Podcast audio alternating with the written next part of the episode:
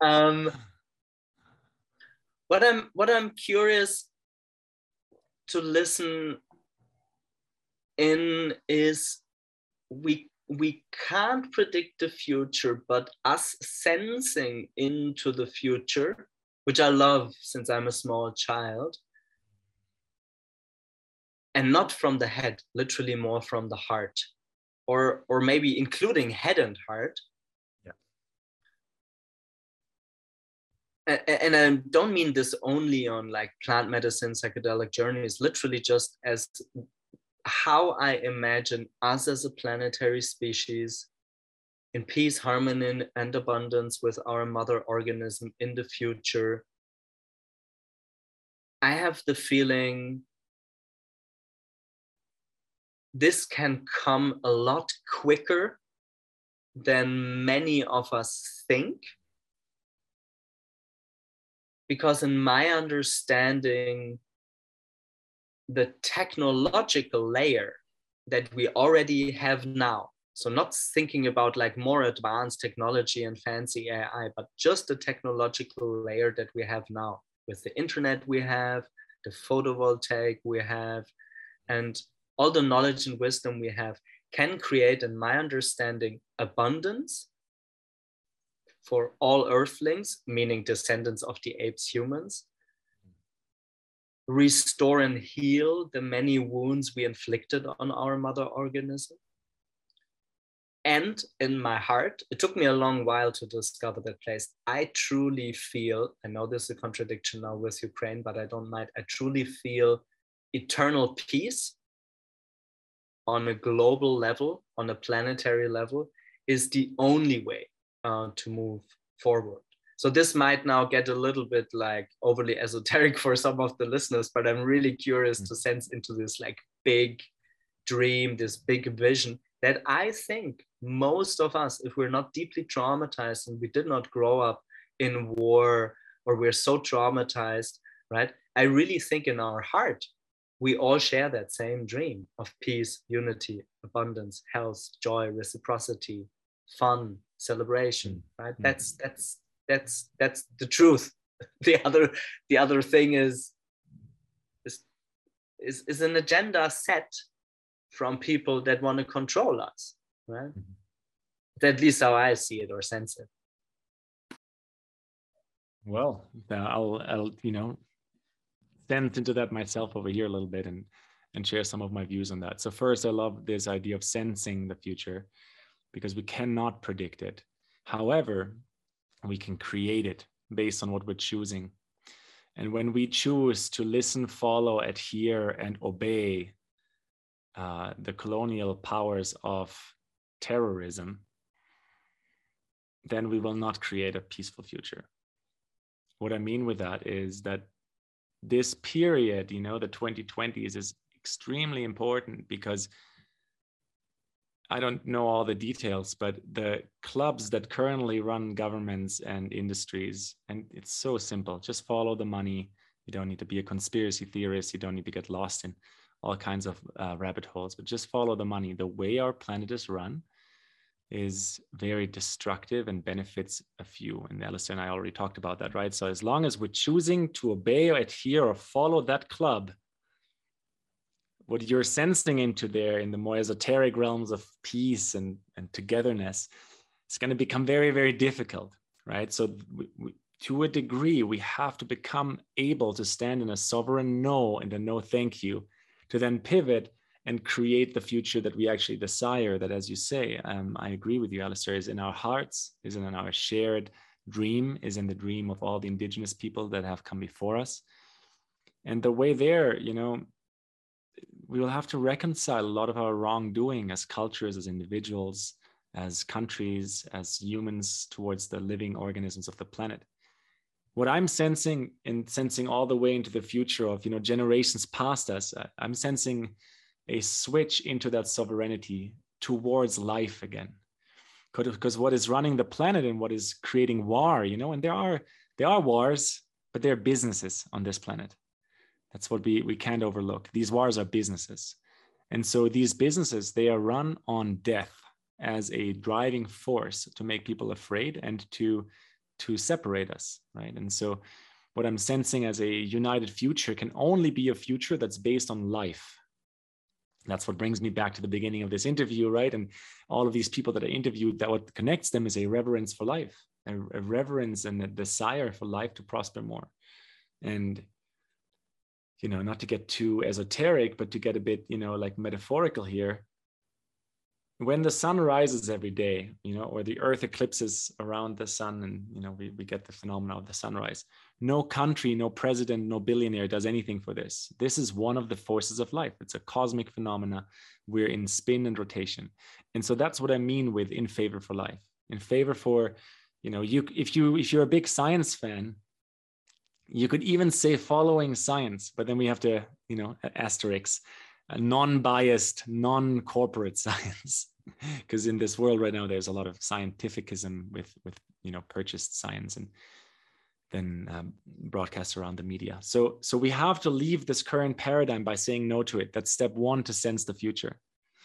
And then from there, literally anything is possible. Everything is already here, as you said. So technologically, we've had you know literally electric cars 100 years ago they, they did get suppressed. And this is also something that's not secret knowledge anymore. You can just dig a little bit right? So the technology is here. It's a question of us deploying it and trusting ourselves to not need to be governed by someone else. And and so once that begins i believe and i see it beginning actually at this time on the planet now everything becomes possible and the generations after us can hopefully be born into true freedom and true togetherness and true unity rather than into the indoctrination of the programs of the past and the fears of the of death and the fears of those programs of the past. And so i'm sensing a world where you know one of i, I believe our generations i was born in 1987 our generation's biggest legacies will be how we bring new uh, children new earthlings into this world are we able to bring kids into this world without wearing masks without watching cnn or bbc without following the programs of industrial revolution and, and the schooling system of that? You know you grew up in a family where that was already foreign alistair so you kind of feel that right? But i sense that that's what what will have to happen for the entire world. And that's why i started this conversation with it can only happen locally because people locally have to choose to build a school like that now, on a global stream, again, I, I sense a future where we are in in in very vivid exchange about what we're experiencing, but not so much to control and govern each other, but to but to simply aid in the exploration of that freedom. Um,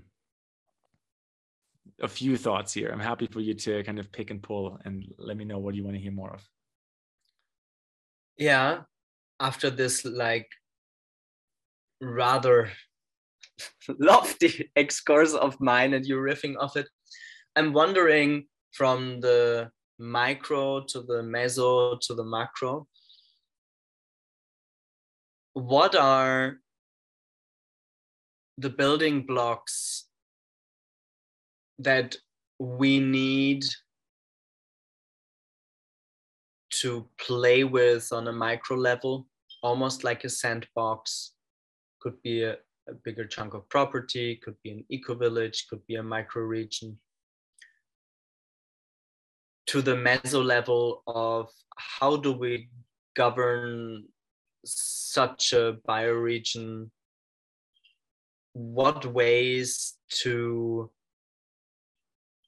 newly inform money, but also emergent new ways of governing ourselves and how can we templatize them as to create like learning loops in between all these different sandboxes? Because when i look at the world out there for the first time in like 50 to 60 years you actually have a whole new generations of eco-villages and bioregions and even supported by national governments or local politicians there's even let's say at least some funding flowing into this project. So i really have the feeling on top of the, this like micro very placed based customized 100% to the ground to the temperature the microclimate we need this like meso level of mutual learning and templatizing for this mycelium to really spread and not just be some some examples with good intentions but that ultimately can't inspire like the broader um yeah the the the the, the broader people the broader mainstream. You're asking for micro mezzo and, and macro ex- examples? Mm, i would no not really. So when you when you look at the interviews and also the project or projects that you're like concretely immersed in i think we will always have a micro level. So let's take the example let's take the garden okay? I take the garden where i grew up.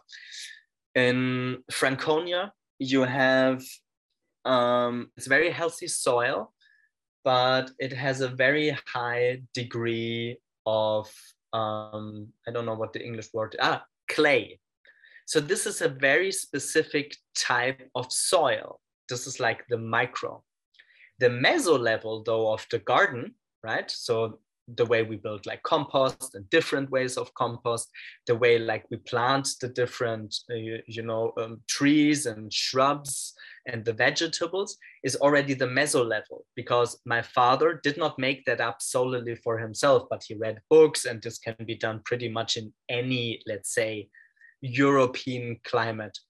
On the macro level i would say um, the German government supporting back in the 19th century, you know, special ways of people to organize that has been very beneficial towards this like horticultural movement in the late 19th century, right? Has led to Germans actually growing quite a lot of vegetables uh, vegetables in their backyard. So this just as an odd example of the own family garden from the micro to the meso to the macro level. And to hand that back to you, I'm curious on on what levels of discernment within the various projects that you listened into are also involved and you know you you can learn. I ultimately really think it's on that meso creating like learning loops in between all these different sandboxes and oases of projects is really important. Yeah well there you know to to just share my my kind of observation of what you're sharing there those are currents that are observable. There's a micro meso and a macro level in this example and between them there is an exchange right? So like yes of course we we we we did global go globalize as a planet right? So we have this global exchange and that's not necessarily a bad thing. So paradoxically it's a very bad thing if it continues to try to control everything but it's a very good thing if it's just about people traveling and exchanging experience right? Or exchanging experience in what we would currently maybe do across the internet in a way that allows us to learn non-local um, because of experience other people made um, so I, I think there is there's tons of communication and learning between all of those levels right uh, but I do think what's important from just this, the context of this inter- uh, interview today is that, you know, people often call this top down or bottom up.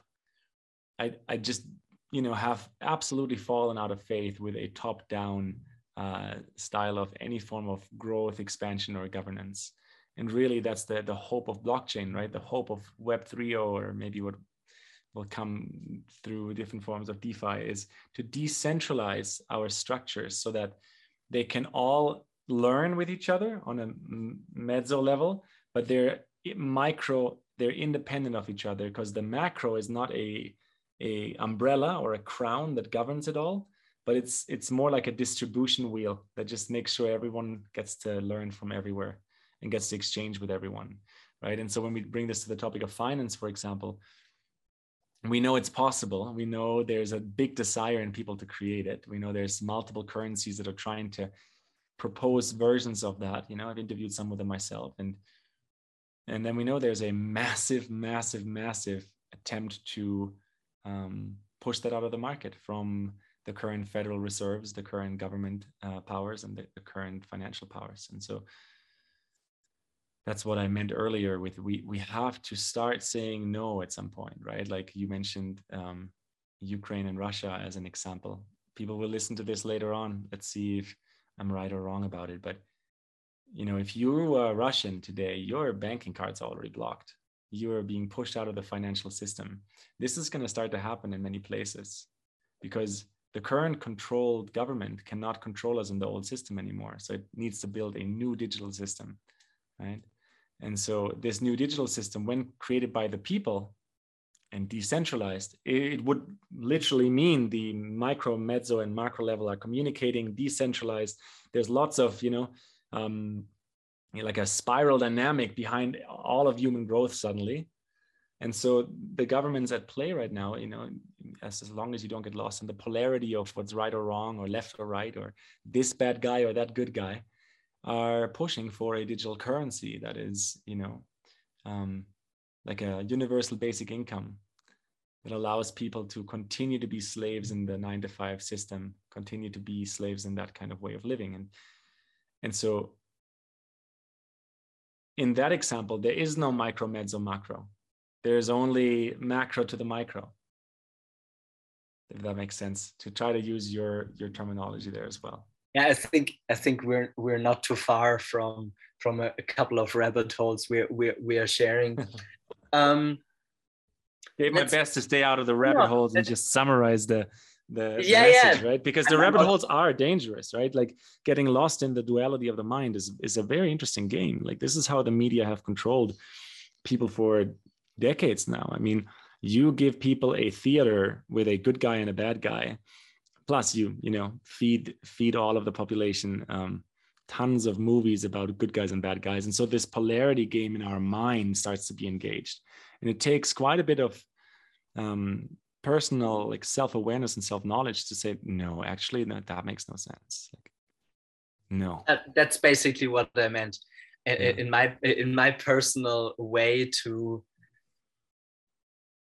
take in bits and bytes or kilobytes megabytes and gigabytes of data information i very consciously um, distribute them along the bell curve from very conservative, very mainstream, very central, very left wing to awkward, hollow theory, uh, flat earth, uh, you know. Um, That's where I would fall off the of the edges at the flat world. Um, yeah, yeah, no, I also fall pun, pun intended. I fall off the, the edge of that flat world. But like here's here here's another thing, Alistair, that I haven't said in this interview yet. That if you've listened all the way till till here, you know, dear, dear listener, um, maybe this is going to be of value to you. In my own life, I've decided that true information and false information share an equal danger. They're just information. So what I mean with that is fake news or false information they take up a, a voltage of your processing power a voltage of your attention right? Of your desire to create something. And then you find out oh that was false information. So pretty obviously it feels like a waste of time. But it's very similar sometimes with true information.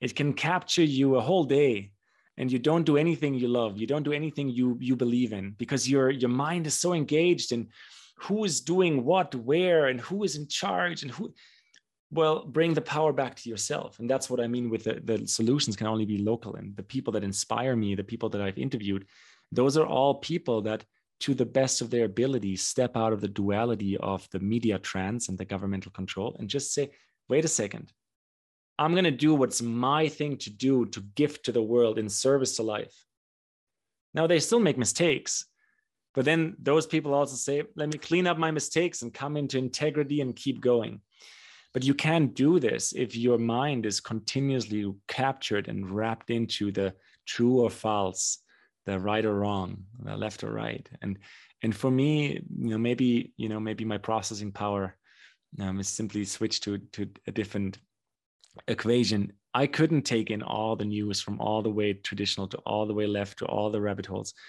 It would drive me crazy. And so I've decided to simply switch it off don't mistake me. I'm mainly a doing guy. Um, all I'm saying is there's way to curate mm-hmm. media intake. Mm-hmm. And in this way, I really honestly try to make sure like almost like you could vote in Germany, right? So in Germany, I really not too much, but I try to understand classical conservative people, left wing, ultra left, ultra right, and the middle of the bell curve, right? And I think what makes me, I think this is actually a good comparison.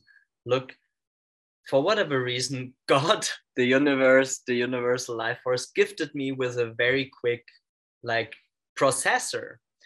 And the way that I serve my ecosystem, the organizations, the people, has to do with taking in and filtering, revamping, repackaging information, delivering decks, getting funding in, building teams, building brands, positioning brands, negotiating multi stakeholder dialogues, organizing very complex constellations of people.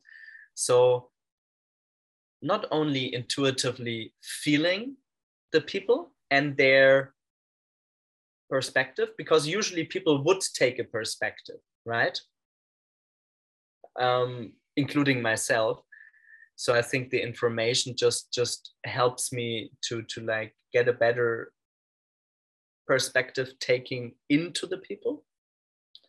So much on that. On the other piece i think again we're pretty similar in that i don't know from which zen master it comes but he always said one gram or one ounce of practice weighs more than a ton of knowledge. So if you, dear listener, are one of those who did a lot of inner work and who is like taking in a lot of information and not so much on the doing side of things, on the like sharing your purpose, whatever that is, nonprofit, for profit, founding something, or if you want to be employed because you need that for the security, find the job, you know, with the right fit, that's all good. But I'm definitely always up for the doing side. Actually, pretty new testamentical, right? Because you shall know them by their deeds. I often tell this people, I'm not so much interested in what people think or feel or their opinion on 9 11 or COVID or pro vax or not vax is. I'm really more interested what are you doing with your time? If you do something very simple and you're employed, but you want to make a difference, try to make a difference with that, right? Mm-hmm. Instead mm-hmm. of, you know, just filtering and getting you know eaten up by all the information. Yeah sorry i just wanted to comment on the two pieces no i, lo- I love it. I love it. I think i want to you know bring like a full circle to this conversation with what you just said. So what do you do with your time? Again we shared different stories in this episode and you know different points of view and very pragmatic very real on the ground what i'm doing with my time and with my focus right now right? I said in the beginning briefly i'm right in front of an event this event is going to be a, a two week immersion with a small group of people from different countries at a agroforestry project right? And so what i believe it comes back to the doing and everyone's everyone's going to do something different. It's important right? We don't, we don't all have to do the same thing.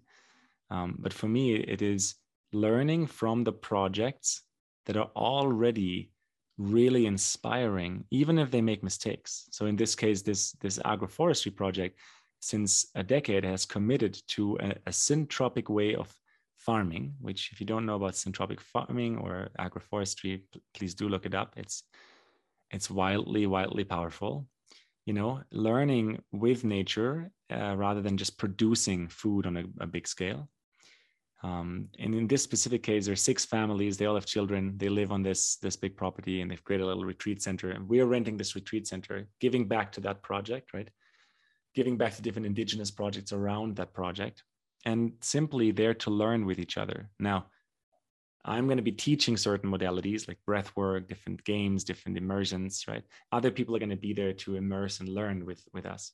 But they're not just learning from me; they're mainly learning from the land and they're learning from the project that's on the land.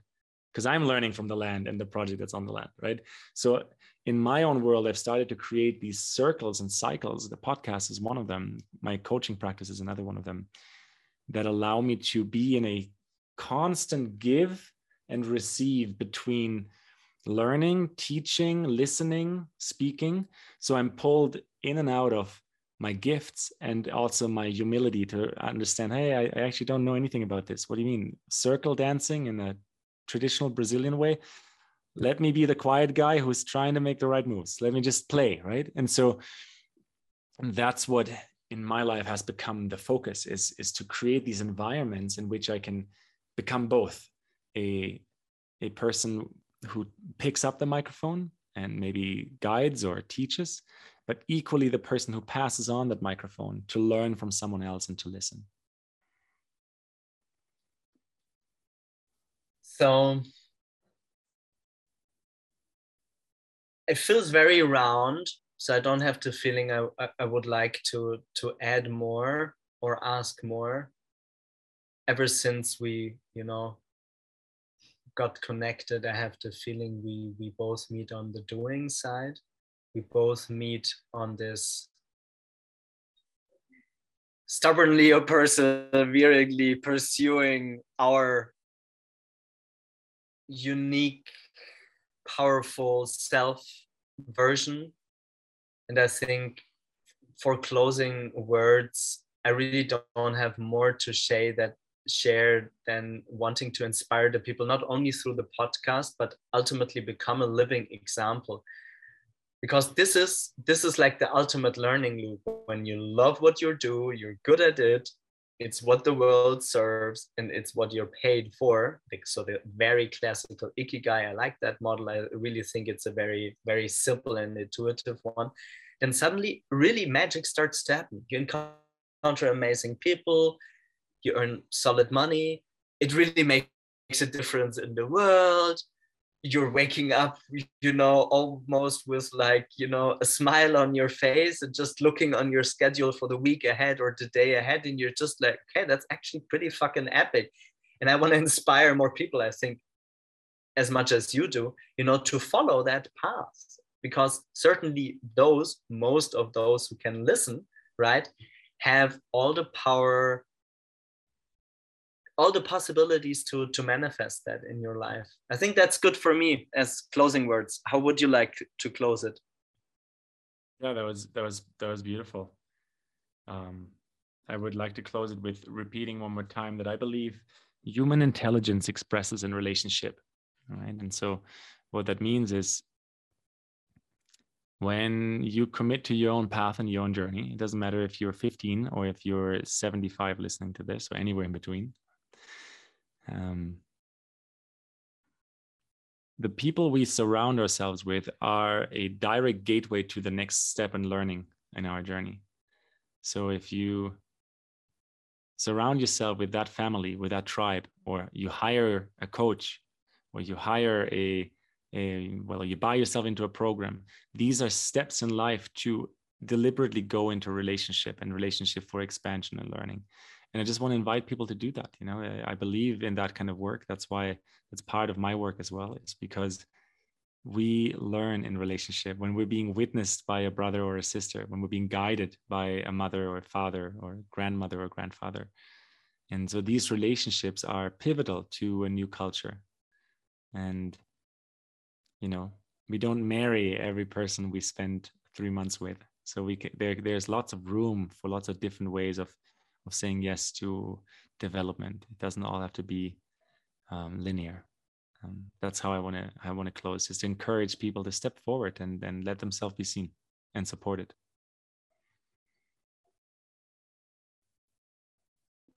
Thank Thanks, you, Julian. Thanks. Thank you.